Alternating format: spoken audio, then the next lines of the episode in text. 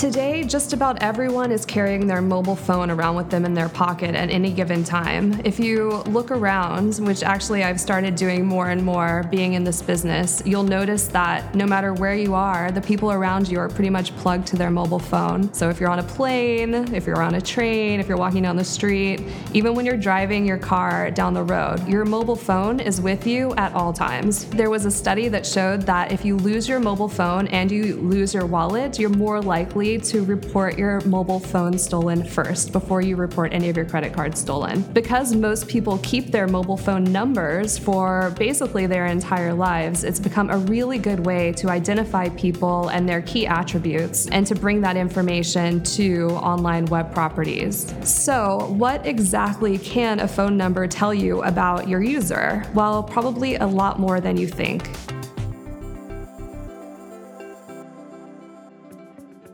One of the main use cases for phone verification and phone data is to stop the creation of fake accounts online. Some people don't realize how big of a problem this is, but actually, it's been going on for many, many years. Fraudsters have been creating literally millions of fake accounts on some of the websites that you're probably most familiar with. And this causes major problems because fraudsters use these accounts to do things that are annoying or illegal for good users. So, for instance, they will post spam. They will phish legitimate users to try to get their usernames and passwords.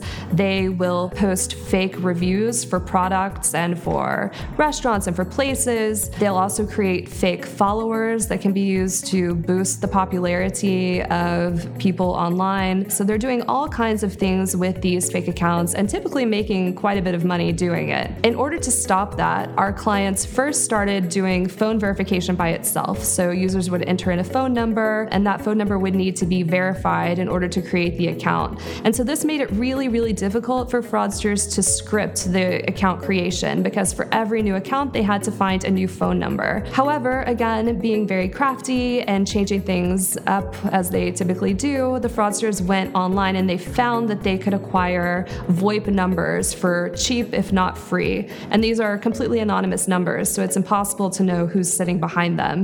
And so we had to find a way to tell our clients when a VoIP number was being used. Um, so we did. Our clients can now tell if the phone number being entered in online is a VoIP number, whether it's a mobile number, whether it's a landline number. And that was very effective for many, many years and is still quite effective to stopping the creation of fake accounts online. But the most tenacious fraudsters have found that they can now acquire SIM cards typically in the hundreds or thousands at a time, uh, in order to create more uh, more fake accounts. These SIM cards are typically cheap, if not free. They get activated very quickly. They get used for phone verification and then discarded. And so we are now working directly with mobile operators around the world to pull in phone data that can be used to stop this type of fraud. And the types of data points that we are getting from mobile operators to determine when this is being done are the account activation date. So we're looking at,